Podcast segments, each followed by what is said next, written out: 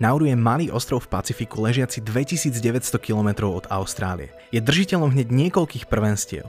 S rozlohou 21 km štvorcových je najmenší ostrovný štát na svete, je jediným štátom bez oficiálneho hlavného mesta a jeho obyvateľia sú najobéznejší na svete. Podľa údajov Svetovej zdravotníckej organizácie trpí obezitou až závratných 61% obyvateľstva. To však stále nie je dôvod, prečo tento ostrovný štát ročne navštívi len 200 ľudí, čo predstavuje najmenej turistov na celom svete. Počúvaš novú epizódu podcastu Not Sorry to Think, ktorý ti prináša webový portál brainy.sk.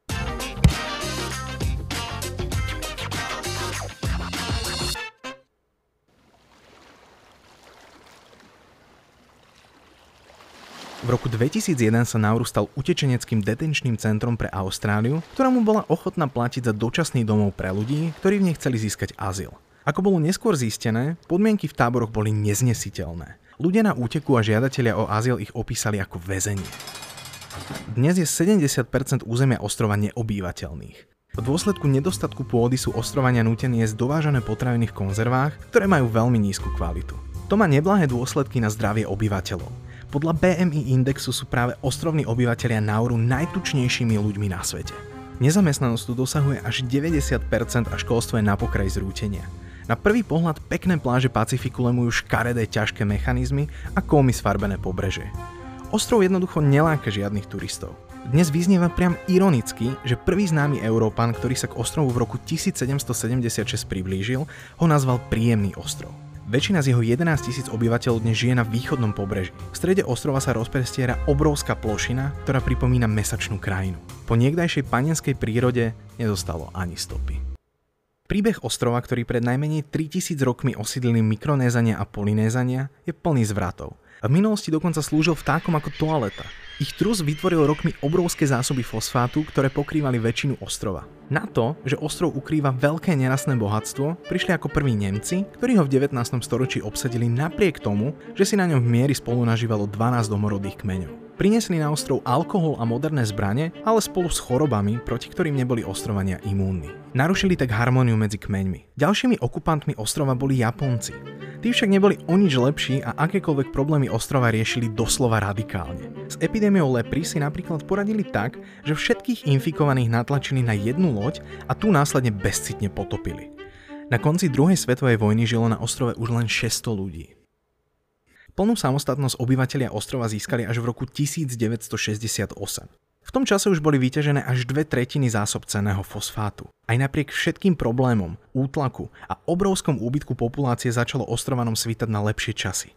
Dalo by sa povedať, že sa začala písať zlatá kapitola ostrova. Obyvatelia Nauru odhodlane pokračovali v intenzívnej ťažbe.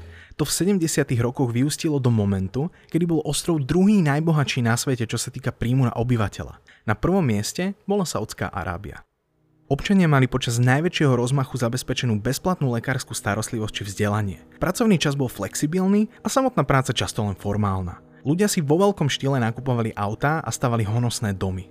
Nauru dokonca dostalo prezivku Kuwait Pacifiku pre ľahkovážny prístup k peniazom. Fosfátová horúčka vrcholila a nič nenasvedčovalo tomu, že im niečo pokazí plány na impozantný rast. Štát dokonca vybudoval jeden z najluxusnejších hotelov na svete, golfové ihriska a letisko, aby mohli importovať kvalitné jedlo zo západu. Vláda založila fond na reinvestovanie bohatstva, ale zlé spravovanie peňazí a korupcia spôsobili, že investície neskončili práve najlepšie. Peniaze minuli na všetky možné zbytočnosti, pri ktorých bolo jasné, že sa im nemajú ako vrátiť. A to znamenalo len jedno. Rýchly pád. Vládni predstavitelia vo veľkom cestovali na luxusné dovolenky pod zámienkou služobných ciest. Asi najbizarnejšie vyznieva investícia do londýnskej popovej skupiny Unit 4 plus 2. Možno ťa to neprekvapí, no skupina prestala hrať len niekoľko týždňov po tom, čo do nej Nauru investoval štedrých 7 miliónov dolárov. Ako sa postupom času zásoby míňali a výdavky krajiny ostávali rovnaké, Nauru bolo nútené začať si požičiavať peniaze od zvyšku sveta. Medzinárodným veriteľom počase došla všetka trpezlivosť a zadržali celý ostrovný nehnuteľný majetok vrátane aerolíniek. V tomto momente sa už nedalo robiť vôbec nič. Nauru jednoducho zbankrotoval.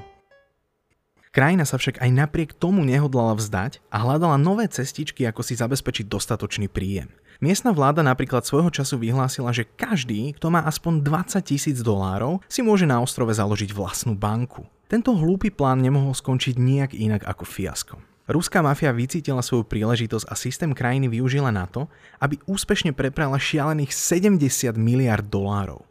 Aby to nebolo málo, objavili sa správy o tom, že Nauru údajne za úplatok uznalo krajiny ako Kosovo a Abcházsko.